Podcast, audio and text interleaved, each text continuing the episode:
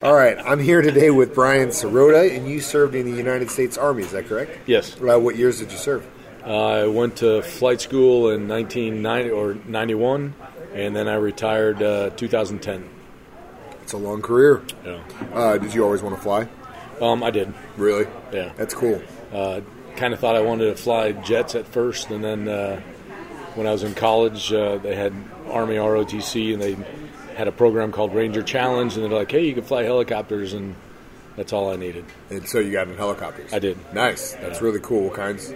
Well, uh, for once I earned my wings, I flew the OH-58 Delta. It's a Kiowa Warrior. It's arm reconnaissance. Okay.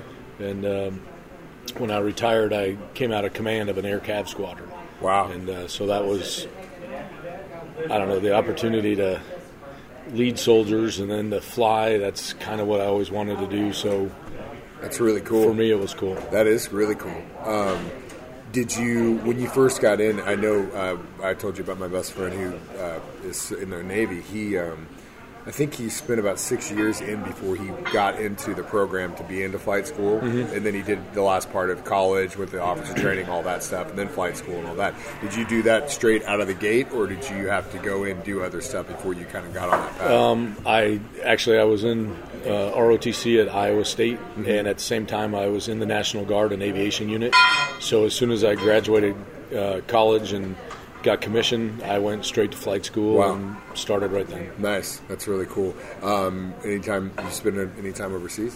Um, I have. Uh, my first duty assignment was in Korea, and then we came back to the States, and then uh, uh, went to Germany, and then um, came back to the States, and then I've uh, deployed four times, uh, twice to Afghanistan and twice to Iraq. Wow. So up until the end, pretty much of, of your, because we're pretty much still there. So yeah, Yeah. yeah. Yeah. Wow. Um, that's really cool. Uh, Do you still, you ever got a chance to fly since you've been out? I have not flown, although uh, I got a bet going with the wife about uh, changing our eating habits, and I've dropped some weight. So I was going to get a new exhaust system for my '69 Mustang, but uh, I'm going to sell my Mustang, so I'm actually going to go see if I can go fly with an instructor pilot just to wiggle the sticks. and- Nice. That'll be super cool. Yeah, there's a place down in Ozark I saw, or not Ozark, but Branson. Okay. So I just need to call them and see if I can do Let, that. Sometime. they'll let you go and you just go up there and get They- to fly or? Yeah, they have like a. I saw on their webpage, um, you can go do pre-flight and go through startup and you know fly around. They, I don't know if they let you touch the controls, but I'll bring all my flight stuff and. I Let don't them know. see. That's Yeah, just pretty, maybe. that's really cool. That's really cool.